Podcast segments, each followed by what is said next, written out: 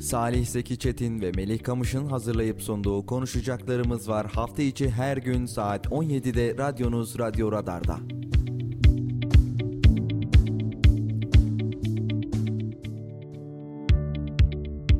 Salih Zeki Çetin ve Melih Kamış'ın sunduğu konuşacaklarımız var başlıyor.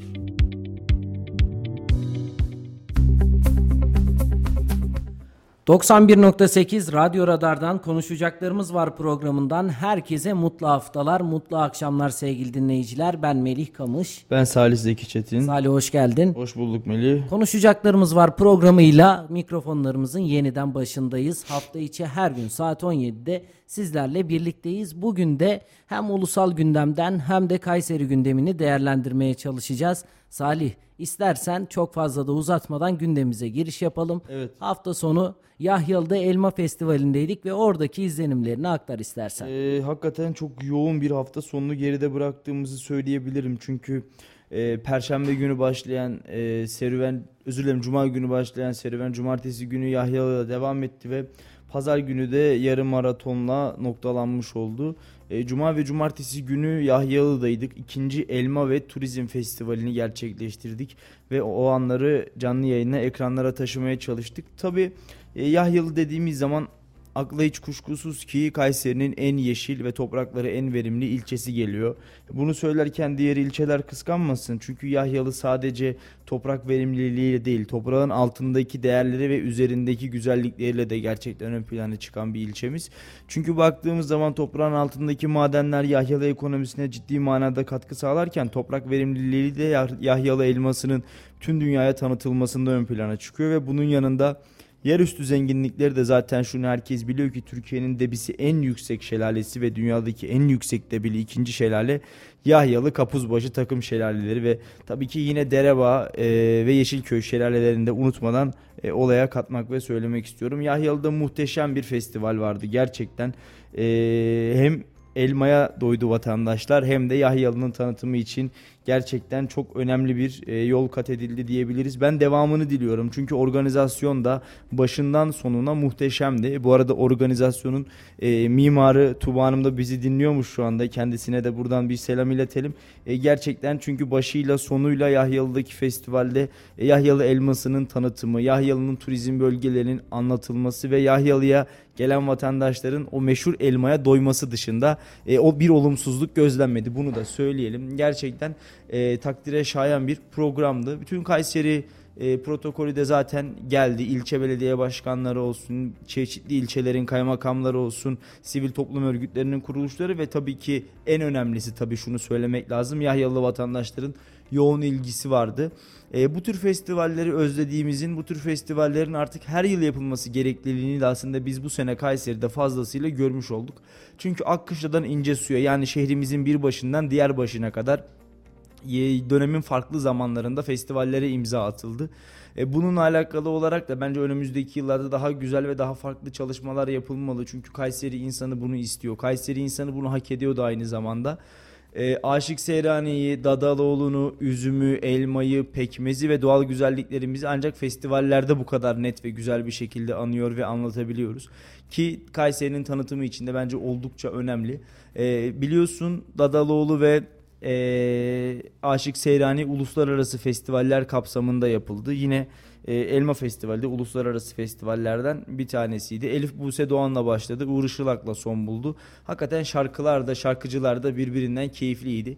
Ama unutmadan şunu söyleyelim. E, aşıklar, halk ozanlarımız, onların orada olması, aşıklık kültürünün yaşatılması ve e, bundan sonraki süreçte de o insanların sazının telinin bir noktada çalacak olması her birimiz için hiç kuşkusuz iftihar kaynağı. Çünkü bu toprakların geleneğinde ve bu insanların geninde aşıklık kültürü, o saz, o söz bulunuyor zaten. E, hepimiz için güzel bir hafta sonuydu. Elma yedik, elma suyu içtik.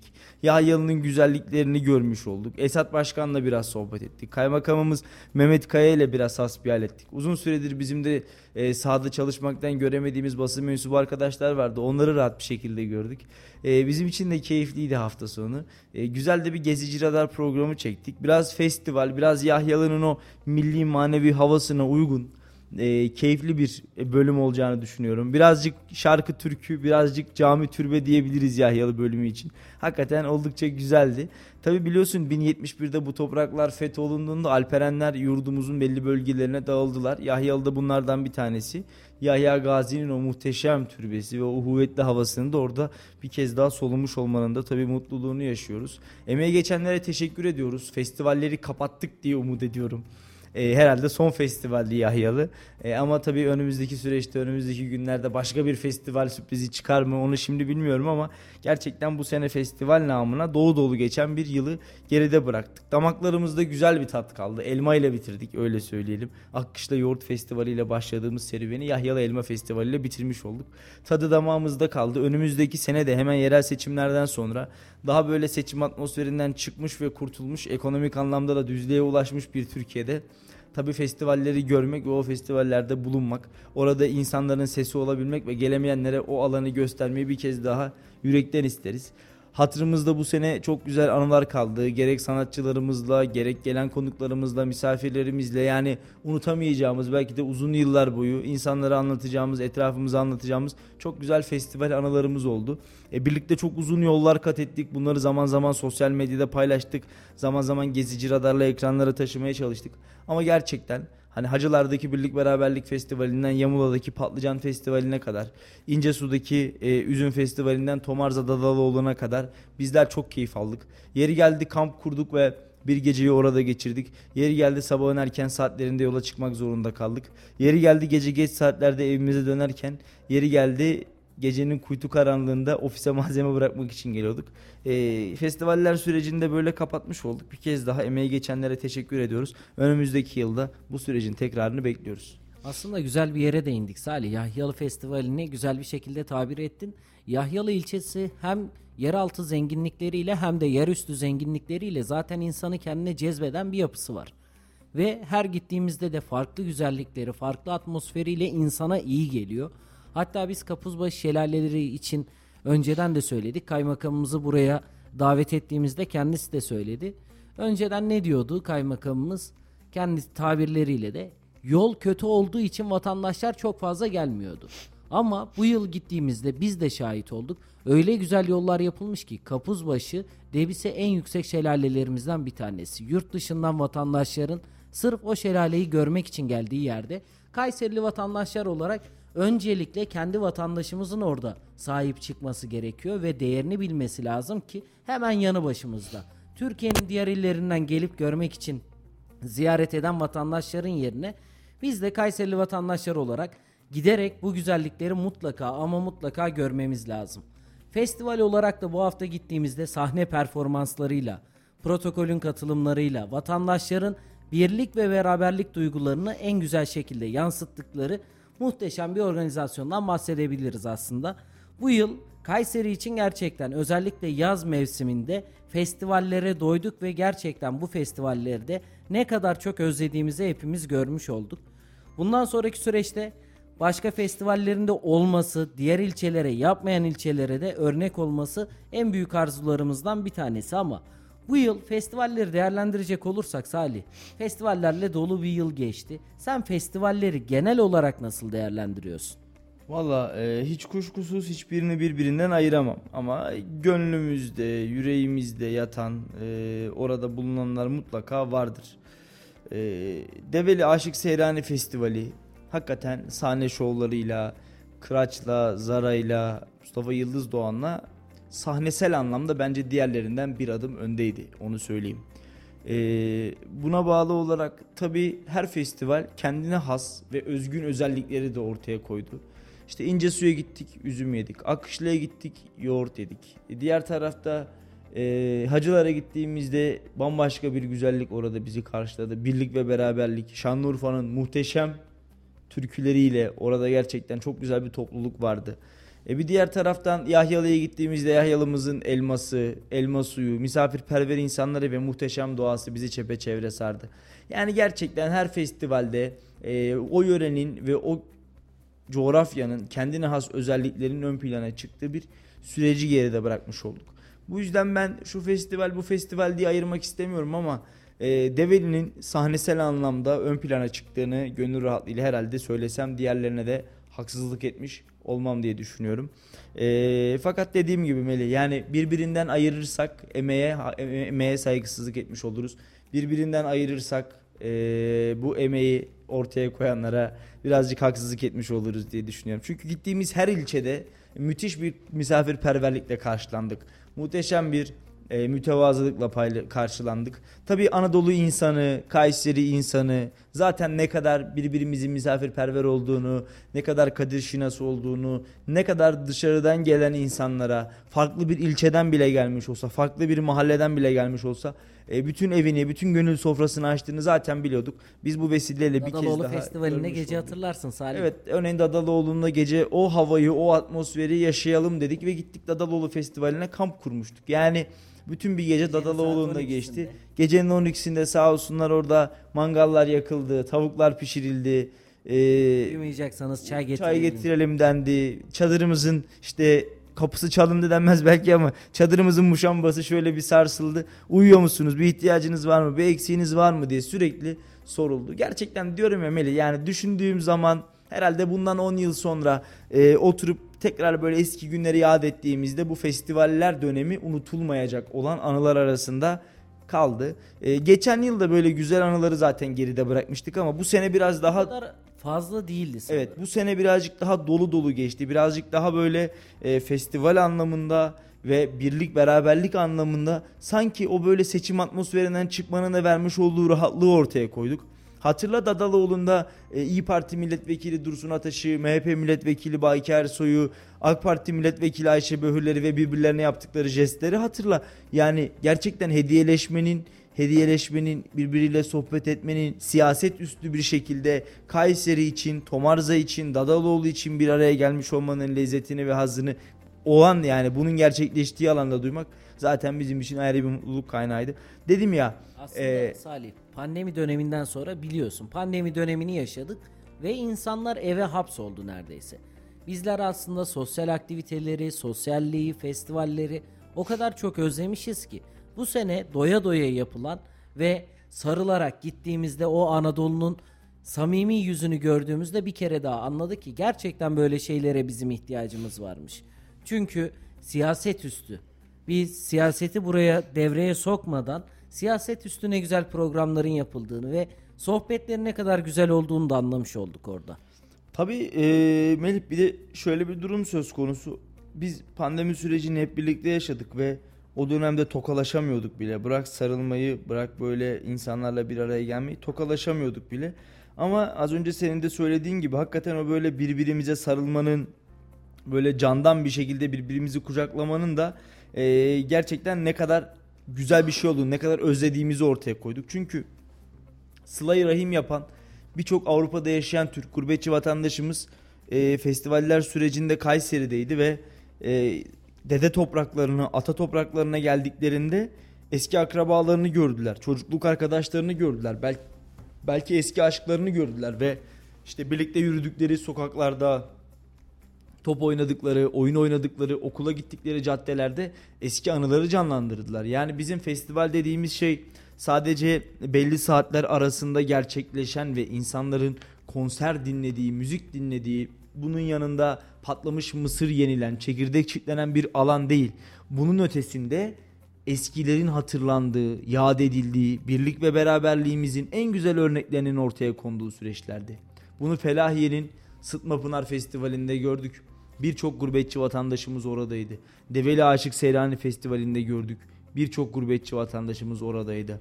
Ve gerçekten pilav günlerinde, pilav şenliklerinde bir arada aynı tabağa kaşığı sokmanın mutluluğunu yaşarken Sıtma Pınar'da çocukluklarının geçtiği o çeşmenin başında yine aynı şekilde anılarını yad eden, tazeleyen insanların olduğuna hepimiz birebir şahitlik ettik. Gerçekten festivaller sürecinde böyle keyifli ve güzel anılarla kapatmış olduk.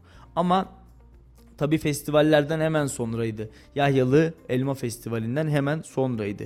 Yani çok uzak bir tarih değil aslında. Dün sabah saatlerinde başladı yarım maraton. E gerçekten bizler için de oldukça yorucu bir süreçti.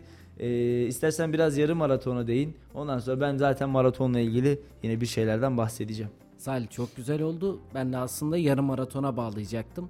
Ve dün sabah yoğun bir katılımla gerçekleştirilen yarım maraton, uluslararası yarım maraton buna dikkat çekmek istiyorum. Çünkü ulusal olarak yapabiliyorsunuz, yerel olarak etkinlikler yapabiliyorsunuz ama uluslararası etkinliklere imza atmak hem şehrin marka değerini arttırıyor hem de kaliteli güzel işler çıkartılıyor. Dün Kayseri Büyükşehir Belediyesi Spor AŞ tarafından organize edilen Gençlik ve Spor Bakanlığı olsun, belediyeler olsun birçok sponsorun da bulunduğu uluslararası yarım maratonu gerçekleştirdik. Profesyonel sporcular vardı. 10K koşusu gerçekleştirdiler. 21 ee, kilometre koşusu gerçekleştirdiler ve son etap olarak da halk koşusuyla noktalandı. Halkın da yoğun bir katılım vardı aslında Salih. Sen de dün oradaydın, ben de oradaydım. Gittik gördük ve gerçekten biz genelde İstanbul'da, Ankara'da, İzmir'de gördüğümüz profesyonellikte, güzellikte bir festivali, daha doğrusu halk koşusunu geride bıraktık. Ve dün de gerçekten muhteşem yoğun bir katılımın ardından vatandaşların hem eğlendiği, hem spora farkındalık çektiği, hem de dün Büyükşehir Belediye Başkanı Memduh Büyükkılıç'ın verdiği bir müjdeyle bizler de halk koşusunu gerçekleştirmiş olduk. Ee, senin gözünden halk koşusu nasıldı? İstersen ayrıntılı bir şekilde konuşalım. Tabi sabah erken saatlerde başladı bizim oradaki mesaimiz. Ee, önce 21 kilometre, e, 21K. Yanlışım oluyorsa düzelt çünkü ben... 10K ve 21K aynı anda başladı. Evet, aynı anda başladı. Benim arada kafam 25K olarak gidiyor. Ben ne yapıyorum? Topluyorum, çıkartıyorum. 25 kilometreye bağlıyorum herhalde. Ee, 21K ve 10K aynı anda dediğin gibi başladı. Ee, ve saatler saatler 8.30'u gösteriyordu yanılmıyorsam. Evet. Akabinde ise e, ne oldu? Protokol üyeleri gelmeye başladı. Önceki dönem Milli Savunma Bakanımız Hulusi Akar, Kayseri Valimiz Gökmen Çiçek, Büyükşehir Belediye Başkanımız e, Memduh Büyükkılıç milletvekillerimizden Murat Cahit Çıngı yine alandaydı ve tabii ki binlerce vatandaş herhalde 10 bini aşkın vatandaşın katılımıyla gerçekleşti ve Mimar Sinan temalıydı bu yılki yarım maraton. Bence önemli özelliklerinden bir tanesi de e, bu yılın temasıydı. Çünkü Mimar Sinan mimarların mimarı dünyada yetişmiş ve belki de bundan sonra yetişecek en dahi mimar.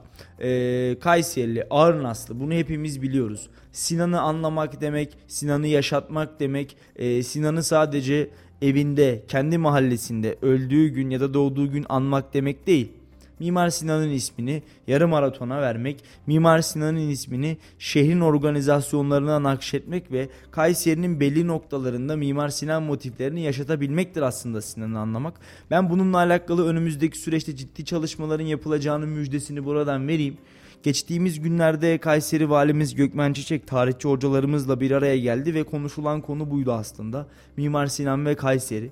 Bunun üzerine daha fazla artık e, Mimar Sinan temasının işleneceği günleri ve süreçleri göreceğiz. Bu aşikar.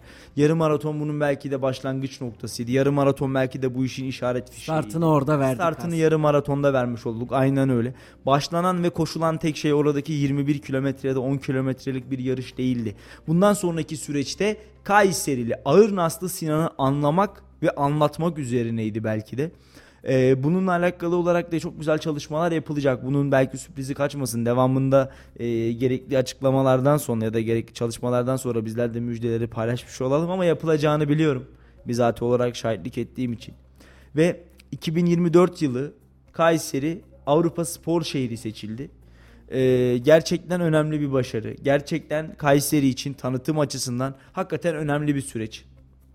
Ve e, 2024 yılında spor şehri olacak olmamız bizim için önümüzdeki sene hedefi ve çıtayı biraz daha yükseltmemize belki de sebebiyet verdi ya da verecek. 2025 yılında da Kayseri Avrupa Spor Başkenti olmak için belediyeleriyle birlikte, valiliğiyle birlikte, bakanlıklarıyla birlikte, vatandaşlarıyla birlikte ve tabii ki sporcularıyla birlikte mücadelesine devam edecek. Dün Memduh Başkan'la birlikte yarım maratonu yürüdük. Valla ben şu yaşımda kendisine yetişemedim. E, canlı yayınla o anları aktarmaya çalıştık. İzleyenler, takip edenler bilecektir.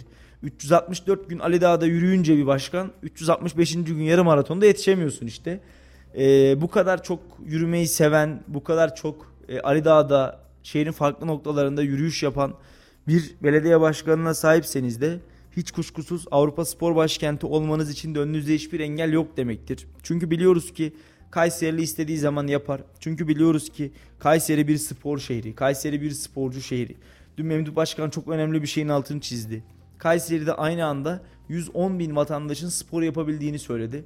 Kayseri nüfusunu oranladığımız zaman ortalama süreçte her 10 kişiden biri aynı anda şehirde spor yapabilir potansiyelde şu anda. Yani imkanlarımız bunun için elverişli. Tabi e, bu kadar imkan varken, bu kadar güzellik varken hem belediyemiz hem özel kurumlarımız sporla alakalı bu kadar güzel çalışmaları imza atıyorken ve Spor Radar programı da henüz geçen hafta başlamışken 2025'e de spor başkenti, Avrupa Spor Başkenti Kayseri neden yakışmasın diyelim. 2024 spor şehri oluşumuz hayırlı olsun. Geçtiğimiz hafta Spor Radar programında ben bunu söylemiştim. Ee, böyle bir çalışmanın yapıldığını, Avrupa'dan bir hakem heyetinin, bir komitenin Kayseri'de olduğunu ve inşallah önümüzdeki hafta maraton günü bunun müjdesinin verileceğini söylemiştim. Yarın 21'de tekrar e, Oktay Haluk Doğan ve İlyas Kaplan'la birlikte canlı yayında olacağız ve Yanılmadık. diyorsun. Yanılmadık diyeceğim ve söyleyeceğim 2024 spor şehriyiz. Daha da önemlisi 2025 Avrupa Spor Başkenti'nin de adayıyız. Bunun için de bizler kamuoyu olarak elimize ne geliyorsa yapmaya hazırız. Hazır Kayseri Spor'un transfer yasağı kaldırılmışken, hazır Kayseri'deki takım sporları, ferdi sporlar ve branşlar bu kadar gelişmişken, Talas Gücü Belediye Spor profesyonel lige çıkmış ve şehrimize yeni bir profesyonel takım armağan edilmişken neden olmasın diyorum ve ben herkesi bu işi başarmaya bir kez daha davet ediyorum. Evet 3. yarı maratonu, uluslararası 3. yarı maratonu geride bıraktık. Kayseri bu yıl bunu 3. kez yaptı ve gerçekten 3. kez insanların ağzını açık bıraktı, ellerinde alkışlayacak derman bırakmadı. Başıyla sonuyla muhteşem bir organizasyondu. Ee, bizler de yürüdük şehir protokolümüzle birlikte. Hatta o kadar çok yürümüşüz ki inan bunun yorgunluğunu herhalde ben bir hafta atamam diye düşünüyorum. Ee, ama olsun bu tür etkinlikler yapılsın. Yapılsın ki biz kamuoyu olarak biraz daha koşalım, biraz daha yorulalım. Biraz daha bir şeyleri tırmalayalım ve şehrimizin marka değerini yükseltmek için ve adını duyurmak için biraz daha mücadele içerisine girelim. Hiç problem değil. Yorulan sadece biz değiliz. Bu tatlı bir yorgunluk. Hatta sen de geri geri yürümede neredeyse ödül alacaktın. Bütün ee, maraton boyu elinde kamerayla geri geri sunumu çekmekle geçti. Finişi de öyle bitirelim dedik ama ben senin kadar profesyonel değildim. Ayağım halıya takıldı. Neredeyse finişi göremeden bir sakatlık hadisesine kurban gidecektim. E, keyifli bir yarım maratondu. Başıyla, sonuyla e, ve tabii ki katılımcılarıyla 75 yaşın üzerinde kategorilerde insanlar yarıştı. Amca diyebileceğimiz insanların 21 kilometre koştuğunu gördük. Teyze diyeceğimiz insanların 21 kilometre koştuğunu gördük. İşte 3-4 aylık bir Timur bebek vardı. Memduh Başkan kucağına aldı. Yani ezelden ebede yeni doğmuştan yaşı ilerlemişe kadar birçok insanın yarı maratonda şehrimizin adını tanıtmak için mücadele ettiğini gördük. Dedim ya 10 binden fazla insan e, profesyonel sporcular 150'den fazla yurt dışı sporcusu katıldı. Ve bizim milli takımımız e, bütün kategorilerde milli takımımızın sporcuları vardı. E, atletizm milli takımımız neredeyse tam kadro, tam kadrosuyla bu işe katıldı ve e, bu da aslında Kayseri'deki yarım maratonun ne kadar önemli olduğunu gözlerimizin önüne seriyor. Çünkü milli takımımız yani Türkiye'deki en iyi koşucular dün buradaydı ve Kayseri sokaklarında e, şehri adımladılar, şehri koştular. Kolay bir yarış değildi, kolay bir maraton değildi. Çok şükür büyük bir sakatlık olmadan, bir kaza bela yaşanmadan bu süreci tamamlamış olduk, atlatmış olduk. Diyorum ya darısı 4. 5. 15. 25. maratonlara Anlatmamız gereken çok şey var. Adımlamamız gereken çok çok yol var. Atmamız gereken çok gol var. E, turnikeye gitmemiz gereken çok sayı var.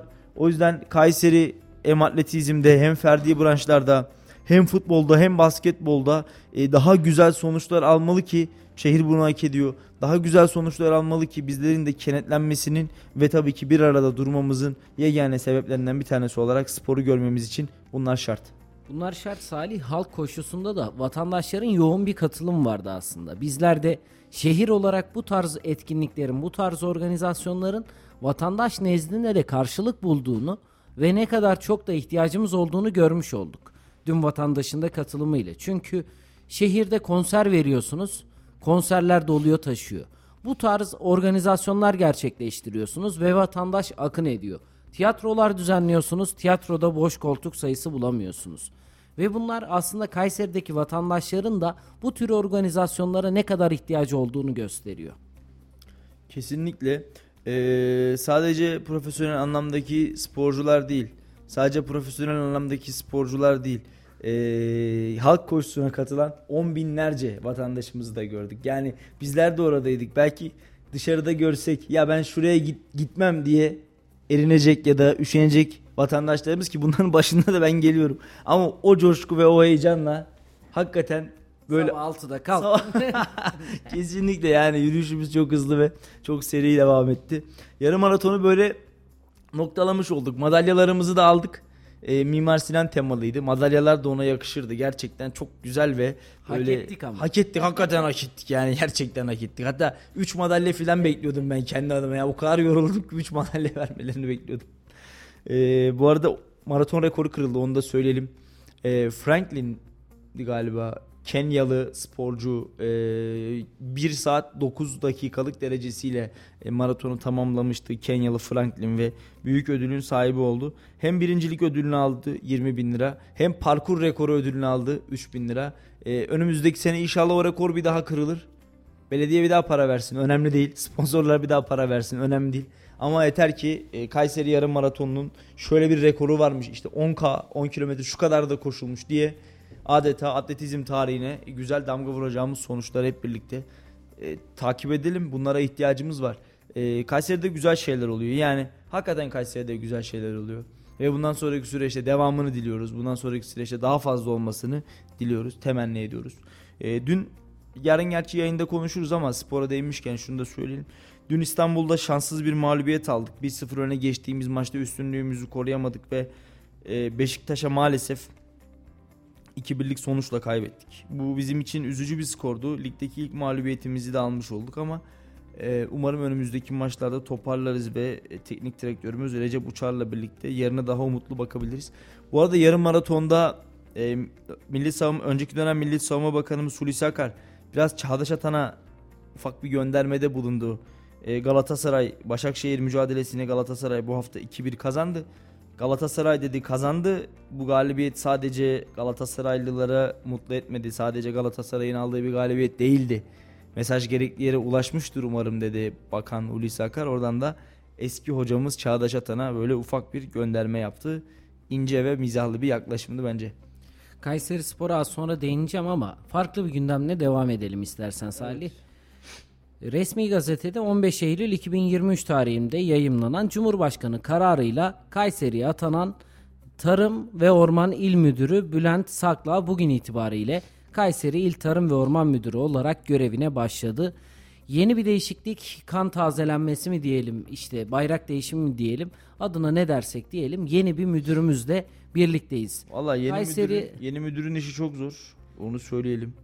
Ee, çünkü önceki dönem müdürümüz Mustafa Şahin o da İzmir'e gitti. Yolu açık olsun.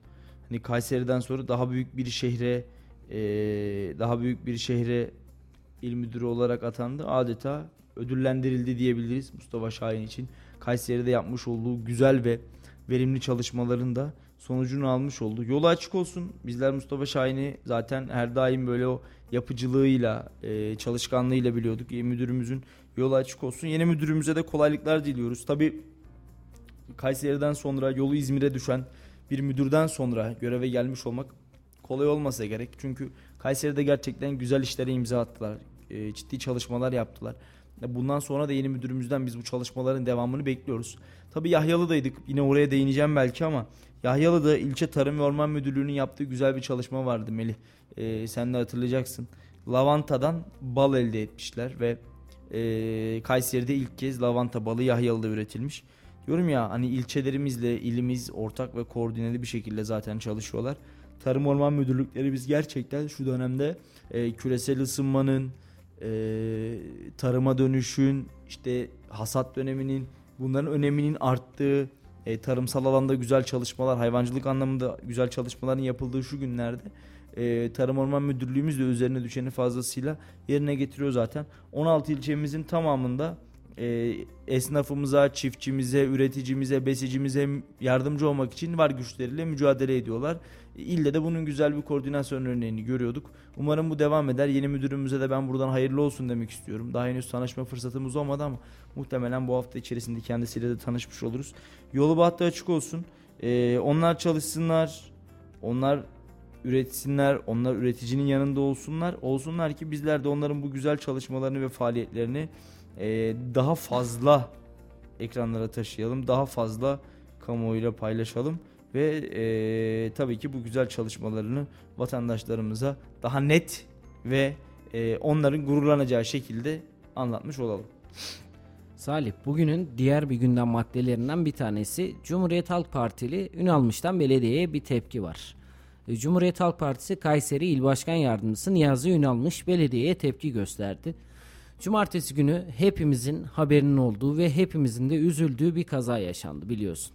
Sema Yazar tramvay hattında Cumartesi günü yaşanan tramvay kazası hakkında Kayseri Büyükşehir Belediyesi ve Kayseri Ulaşım AŞ'ye sert eleştirilerde bulunan Cumhuriyet Halk Partisi hukuk işlerinden sorumlu İl Başkan Yardımcısı Niyazi Ünalmış, güvenlik görevlisinin çocuğu kovalarken tramvayın duramayarak çarptığı iddia ediliyor. Evet. Durak güvenlik görevlisi ve tramvayın vatmanı gözaltına alınmış ve adli kontrol şartıyla serbest bırakılmış. Kazanın içeriğini tam bilmiyoruz. İleriki günlerde aydınlanacaktır ama Kayseri Büyükşehir Belediyesi'nden, Kayseri Ulaşım AŞ'den bir başsağlığı, olaya ilişkin bir açıklama göremedik. Sizin için 15 yaşında olan bir çocuk sadece indirimli biletten yararlanan birisi mi? Çocuğun ailesi isyanlarda. Bu kadar mı sizin insanlığınız? Bu mu sizin gönül belediyeciliğiniz? Ne kadar 3 maymunu oynayacaksınız ifadelerini kullandı Niyazi Ünalmış. Yaşanan olayı da bir özet geçelim istersen. Bu evet. konuyla ilgili sen neler düşünüyorsun? Ee, şimdi teşekkür ediyorum Melih. Ben bunu açıklık e, bu konuya açıklık getireceğim ama Feridun Bey bir mesaj atmış. İyi yayınlar dilemiş. Teşekkür ediyoruz kendisine. Ranta dönen tarım arazileri inşallah daha iyi korunur. Çekirdek üreten çiftçi 3-5 simsara kurban edilmez. Et Süt Kurumu kesimhanesi inşallah Kayseri'de açılır. Yeni müdürümüzden beklentimizdir demiş. İyi yayınlar dilemiş Feridun Bey.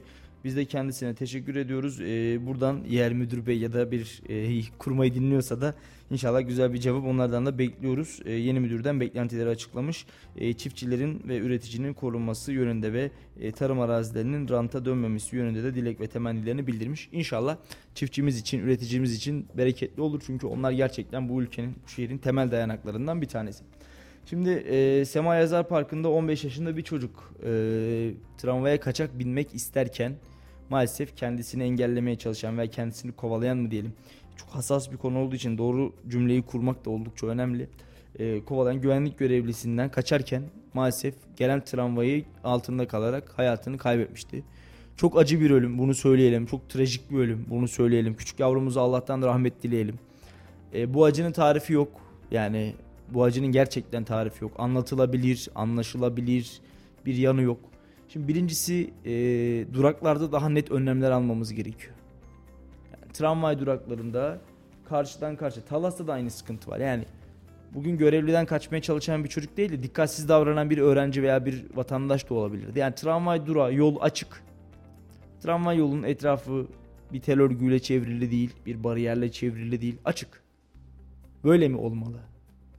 İnsanların rahatça girip çıkabileceği bir alan mı olmalı tramvay güzergahı mesela? Hani metro yapmıyorsunuz tamam anladık. Yaptığınız tramvay hattını da açmıyorsunuz. Talas'ta örneğini gördük anladık. Ama insanlar rahatça o tramvay yoluna ulaşamamalı bence. Ee, bu konuyla ilgili belediye hiçbir şekilde dediğin gibi başsağlığı yayınlamadı. Hiçbir şekilde e, ulaşım AŞ başsağlığı yayınlamadı. Ama yayınlanması gerekiyordu. Sonuçta orada bir abonman kart kullanan, bir indirimli kart kullanan ya da bir tam bilet kullanan insanın ötesinde bir yavrumuz hayatını kaybetti. Yani ulaşım AŞ sadece bir kart, bir abonman kart ya da bir indirimli kart olarak değerlendirmemeli insanları. E, fakat ben şunu söyleyeyim. O yaşta bir çocuğun işte ders çalışması gerekirken, parkta oynaması gerekirken, sinemaya gitmesi gerekirken, kız arkadaşıyla kafeye oturması gerekirken 15 yaşında bir genç delikanlının tramvaya kaçak binmesine sebep olan bu zihniyet batsın yerin dibine, bu düzen batsın yerin dibine. Avrupa'daki çocuklar, Avrupa'daki gençler dünyayı gezerken benim gencim tramvaya bile kaçak binmeye çalışıyorsa batsın böyle düzen. Geçtiğimiz günlerde Yahyalı'daydık. İşte festival sebebiyle gittik. Orada bir pastaneye girdik tatlı yemek için. İki tane genç işte 14 15'li yaşlarda Abi şu pasta ne kadar, şu pasta ne kadar, şu pasta ne kadar. Yani mevcut almak istedikleri pastanın fiyatı 40 TL. Neredeyse o para bile ceplerinde yok. Yani böyle bir düzen mi olur? Böyle bir sistem mi olur? Birileri tramvaya kaçak binmeye çalışıyorsa birileri hala pasta almak için daha uygun fiyatlı olanı seçmeye çalışıyorsa ve cebinde bunu alabilecek parası, materyali yoksa burada bir sıkıntı var yani. Burada ciddi manada bir sıkıntı var. Ve bak sana şunu açık söyleyeyim. Benim genç kardeşim tramvaya kaçak binecek kadar yok ve yoksul durumdaysa yaptığın İHA'nın da, SİHA'nın da, dağıttığın kredinin de, verdiğin şey hiçbir önemi yok ki. Yani bunların hiçbirinin önemi yok. Yaptığın TOG'un da bir önemi yok. E TOG yaptık tamam. Yaptın da bana mı yaptın diye sorarlar adama. Kontağına basamadıktan sonra bana mı yaptın? Yani biz bir şeylerin güzelliğini anlatırken bir diğer tarafta yitip giden hayatları, sönen umutları, giden canları da söylememiz gerekiyor. 11 lira. Abonman kart 11 lira tam bilet değil mi? 12 lira mı ne kadar? Bunu basamayacak kadar bir insanın cebinde para yoksa bu düzen ve bu sistemde bir sıkıntı vardır yani. İstediğin kadar tok yap, istediğin kadar siha yap, istediğin kadar İHA yap.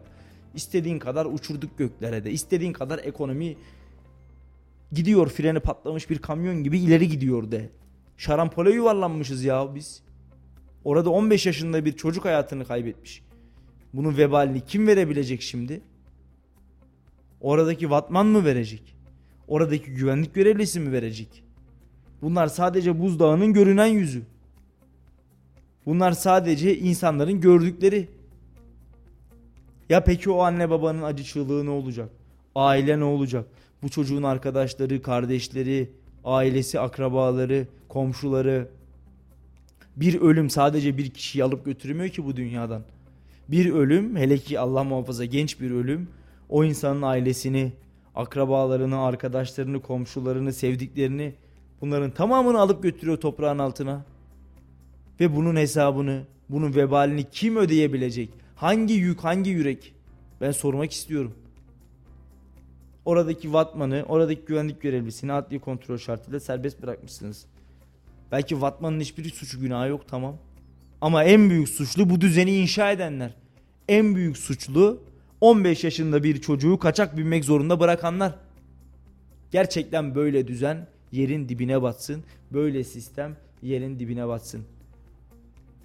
Birileri açken birileri tertemiz ayakkabılarıyla biniyorsa makam arabasına, birileri yiyecek ekmek bulamazken birileri klimalı araçlarda ediyorsa seyahat bir problem var arkadaş. Gerçekten bir problem. Allah rahmet eylesin. Mekanda cennet olsun. Gerçekten duyduğumuzda da üzüldük. Zaten dün ailesi de bu konuyla ilgili bir protesto gerçekleştirdi. Sonucu da kısa süre sonra açıklanacaktır diye tahmin ediyoruz. Ama ölen bir çocuğumuz o yüzden de Allah rahmet eylesin. Mekanda cennet olsun. Salih hep benzine gelen zamları konuşuyoruz. İşte akaryakıta şu kadar zam geliyor, bu kadar zam gelecek. Ama indirim varsa indirimi de söylemek gerekiyor. Benzine 27 Eylül çarşamba gününden itibaren 1 lira 15 kuruş indirim bekleniyormuş. Bu haberi de bizler de duyurmuş olalım. Sayfalarımızda da zaten mevcut bir haberimiz. 1 lira 15 kuruş indirim. Yani beni korkutuyor. Çünkü indirimler biliyorsun. Her yapılan indir benzin indirimi ve maaş zammı beni korkutuyor. Çünkü hemen akabinde gelecek daha büyük zamların tetikleyicisi, habercisi oluyor bu materyaller. O yüzden e, hayırlı olsun diyelim. Ne diyelim yani zaten şişen fiyatlar ortada. Enflasyon ortada. E, buna bağlı elektrikli arabalar şimdi piyasaya sürülmeye başlandı. Hiç mi mesela bunların benzin fiyatlarına katkısı yok? Bu kadar elektrikli araba kullanılıyor. Hiç mi bunların benzin fiyatlarında bir etkisi olmaz? Nereye doğru gidiyor bu fiyatlar? Nereye kadar gidecek ya da? Ee, litre fiyatında zaten ciddi manada bir artış. Üretici rahatsız, tüketici rahatsız, vatandaş rahatsız, pompacı rahatsız, satan rahatsız, alan rahatsız. Herkes rahatsız bu fiyatlardan. Ama gel gelelim harekete geçip biz de şunu yapıyoruz diyen kimse yok.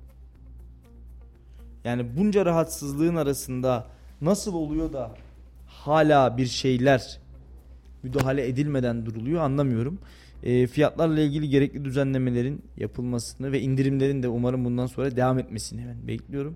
Tabi pandemiden çıktık. Rusya-Ukrayna savaşı bunun bir diğer etmeni, bir diğer faktörü, doların artması, Türk lirasının değer kaybı, bizim ülkemizdeki enflasyon filan hepsini toplayıp altını çizdiğimizde işte şu andaki akaryakıt fiyatları, benzin fiyatları ortaya çıkıyor. Ee, kargo maliyetleri arttı, şehir dışından şehir dışından getirilen ürünlerin fiyatları arttı. Ee, her şey. Aslında gelen zam aslında tüm kullandığımız kalemleri etkiliyor. Sadece. Kesinlikle yani benzinin litresine yaptığınız 1 lira zam ekmeğe, peynire, suya, sabuna, süt, her şeye her şeye zam olarak yansıyor. Çünkü bir şekilde lojistiğe ihtiyacımız var. Çünkü bir şekilde sevkiyatın yapılmasına ihtiyacımız var. Ürünlerin bir noktadan bir noktaya taşınmasına ihtiyacımız var. Ülkemizin içerisinde bu akışın dönmesi ve devam etmesi gerekiyor. Ama sen burada akaryakıta zammı bir yapıyorsun. Bir kelebek yani Amerika'da bir kelebek kanat çırpıyor. Kayseri, Sahabiye'de ne oluyor? Yaprak kımıldıyor. Diyoruz ki yaprak kımıldadı. Hayır. Amerika'daki bir kelebek kanat çırptı. Kelebek etkisi. Böyle bir şey. Fiyatlarda ve enflasyonda da bunu görüyoruz aslında. Yaptığın bir zam tüm ürün kalemlerine. Çünkü inşaata çimento taşıyan kamyonun o benzin deposuna zam geliyor. İşte Kayseri'den İstanbul'a yolcu taşıyan otobüsün deposuna zam geliyor. Aynı şekilde Tomarza'dan işte ee, Balıkesir'e kabak çekirdeği taşıyan tırın deposuna zam geliyor. Her şeye zam otomatikman her şeye zam geliyor. O ona maliyet, o ona maliyet, öbürü öbürüne maliyet. Peşi sıra ve birbiri ardınca bir silsile halinde bizim cebimize yansıyan zamları görüyoruz. Sahip bugün dinlediğim diğer haberlerden bir tanesinde Eylül ayı itibarıyla açlık sınırı 14.542 liraya yükselmiş. Az önce de Ayşegül Hanım mesaj atmış yayınımızı dinliyormuş. Buradan kendisine de selamlarımızı iletelim. E, biz de e, bizi dinleyen herkese, bizi dinleyen kim varsa selamlarımızı iletiyoruz. Tabi e, şu an yolda olabilirsiniz. Hayırlı yolculuklar dileyelim. İşte olabilirsiniz. Hayırlı işler dileyelim. Her nerede dinliyorsanız. Mesajlarınız varsa da gönderdiğiniz kadarıyla okumaya gayret gösteririz. Okumaya çalışırız diyelim. E, bir haberden bahsedecektin. Evet. Eylül ayı itibarıyla açlık sınırı 14.542 şuraya- liraya yükselmiş. Şuraya bağlayacaktım. Bir asgari ücret ara zammı yaşadık. Ve işte birkaç ay sonra da yeni bir zam kapıda.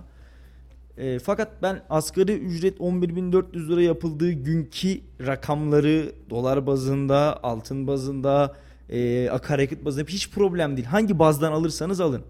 11.400 lirayken ki alım gücümüze bir bakalım. Bir de bugünkü noktadaki alım gücümüze bir bakalım.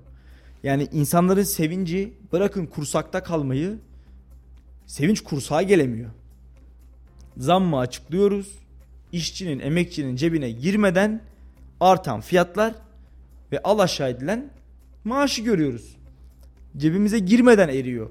Açıklanıyor. Atıyorum açıklandığı gün 500 dolar. Sen maaşı alana kadar 400 dolara düşüyor. O yüzden eee, bunu geçen hafta bir konuğumuz vardı. Hatırlayacaksın. Diyanet Vakıf Sen Genel Başkanı'nı konuk ettik. Aylık zam diye bir şey söyledi. Bak çok önemliydi. Aylık zam. Enflasyon oranında aylık zam yapılması gerekiyor dedi. Yıllık zamdan bahsetmiyorum dedi. Ama biz ne yapıyoruz? Hiç zam yapmıyoruz 6 ay ya da 1 yıl. O süre zarfının sonunda enflasyon oranınca bir zam yapıyoruz. İşçiye, emekliye, emekçiye, memura neyse. Ya enflasyon oranında zam yapmak demek siz hayatta kalabilin. Başka da bir şey yapmayın. Nefes alın. Başka da bir şey yapmayın demek. Bunun başka bir açıklaması olamaz. Bir su atıyorum 1 lira. Enflasyon oldu 1,5 %50 1,5 lira oldu. Sen günün su- sonunda benim 1 liraya aldığım suyu bana 1,5 liraya aldıracak parayı veriyorsan bana sadece hayatta kal diyorsun zaten. Kaldı ki bu asgari ücret döneminde işçiye o da söylenmedi. En düşük memur maaşı 22.500 lira, asgari ücret 11.400 lira. Korkunç ve devasa bir makas. İki asgari ücretli bir memur maaşına denk. iki asgari ücretlinin maaşı bir memurun maaşına denk. Aylık bazda en düşükten hesap edersek. Bu korkunç makasın kapanması gerekiyor. Memuru düşürün demiyorum ama asgari ücretliyi iyileştirin. Asgari ücretliyi güzelleştirin. Fakat bunu yaparken piyasa dengesini de korumak gerekiyor. Salih asgari ücretli ve memur üzerinden örnek veriyorsun ama bir de emeklimiz var biliyorsun. Ya işte 7500 lira. kelebek etkisi diyorum ya Melih yani hani onlara yapılırsa ona da yapılır elbet. Şimdi şöyle bütün bunlara zam verirken bir diğer taraftan üreticiyi de koruman gerekiyor. Yani işçi çalıştıranı da koruman gerekiyor. Patronu da koruman gerekiyor. Düşünsene 10 bin tane adam çalışıyor fabrikanda. %60 asgari ücret zammı veriliyor. Ne olacak senin halin? Ya işçi çıkartacaksın ya küçülmeye gideceksin. Ama devlet adamı olmak işte böyle bir şey. Vatandaşı memnun ederken işvereni de memnun etmek. Alım gücünü arttırırken istihdamı da sağlamak. Vatandaşın cebindeki parayı korurken piyasadaki dengeyi, talebi ve arzı da birbirine oturtmak. Devlet adamlığı böyle bir şey zaten. O yüzden ben Hazine ve Maliye Bakanı değilim. O yüzden Mehmet Şimşek Hazine ve Maliye Bakanı. Orada o görevdeysen bunu sağlamak zorundasın. Sağlamakla mükellefsin. Öncekilerin sağlayamadığına bakma. Sayın Şimşek öncekilerin sağlayamadığına bakma. Feridun Bey demiş ki son birkaç yıldır parası olanın çalışmadan para kazandığı, zenginliğine zenginlik kattığı yerde çalışanın ve üretenin kaybettiği günleri yaşıyoruz. Önce dövizden sonra kur korumalıdan daha sonra borsadan kazananlar. Şimdi ise faizden para kazanacak. Üretim sıfır. istihdam sıfır. Üstelik üreten çalışan cezalandırılıyor. Vallahi çok doğru bir serzeniş. Çok haklı bir serzeniş. Adam diyor ki 5 milyon param var kenarda. Ben neden diyor üretim yapayım ki? KDV ödeyeceğim, vergi ödeyeceğim, stopaj ödeyeceğim, işçiyle uğraşacağım, maaş vereceğim, ikramiye vereceğim, üretmekle uğraşacağım, ham madde bulacağım, satmakla uğraşacağım. Böyle yapacağıma diyor koyarım bankaya. Her ay çatır çatır yerim faizini. Paradan para kazanmak. Nereye kadar? Kimin parasıyla hangi parayı kazanıyorsunuz ki? Kazanmayı vaat ettiğiniz paraları henüz Merkez Bankası basmadı. Ve Merkez Bankası'nın çalıştığı, darphanenin çalıştığı her an bizim cebimizden eksiliyor. Gerçekten vatandaşımızı kolay paraya alıştırdık. Alıştırıldık. Faiz lobisinin bu kadar işimizde olduğu bir zaman ve süreci ben hatırlamıyorum. Hani haramdı bu faiz dediğimiz şey? Hani geçen seçim döneminde nasımız vardı bizim? Valla nasımız yasa dönüştü, paramız pula dönüştü. Geçen dönem naz, bu dönem yaz. Yapacak hiçbir şey yok. Faiz arttıran şöyle, faiz lobisi böyle dediniz. Geldiğimiz noktada vatandaşı yüksek faizle banka kapısına mahkum ettiniz. İşte Mersin Milletvekili Nurettin Nevati bu ülkede Hazine ve Maliye Bakanlığı yaptı. İnanabiliyor musunuz?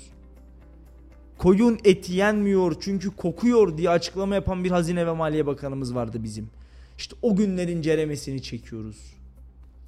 Maalesef liyakatsiz kadroların cezasını çekiyoruz. Koyun eti kokuyor mu bilmiyorum ama liyakatsiz kadrolar maalesef tuzun bile koktuğunu bize gösteriyor. Evet Salih yavaş yavaş da yayınımızın sonuna geldik. Haftaya hızlı bir giriş yaptık. Devamı da gelecek. Hara, hara, hararet, hararetli bir giriş yaptık. Hakikaten e, saatlerimizde 6 olduğu neredeyse yavaş yavaş yayınımızı kapatalım. Spora değinecektim ama zaten yarın, uzun uzun Radar'da konuşacaksınız. biz fazla fazla konuşacağız. Yorumcu Oktay Haluk Doğan ve gazeteci İlyas Kaplan'la birlikte Spor Radar'da enine boyuna hem Kayseri Sporu hem amatör sporlara hem de 2024 Avrupa Spor Şehri Kayseri'yi uzun uzun konuşacağız. Bizi dinleyenlere ben teşekkür ediyorum. Yüreğine sağlık, senin de ağzına sağlık. Ee, rejideki Merve de tatilden döndü. O da hızlı ve dinamik bir başlangıç yaptı programı. Onun da eline sağlık. İkinizin de eline emeğine ağzına sağlık diyelim. Sevgili dinleyiciler 91.8 Radyo Radar'dan konuşacaklarımız var programından sizlere seslendik. Bizi dinlediğiniz için, bize vakit ayırdığınız için her birinize ayrı ayrı teşekkür ediyoruz. Yeni yayınlarda görüşünceye dek hoş kalın, hoşça kalın. Salih Seki Çetin ve Melih Kamış'ın sunduğu konuşacaklarımız var sona erdi.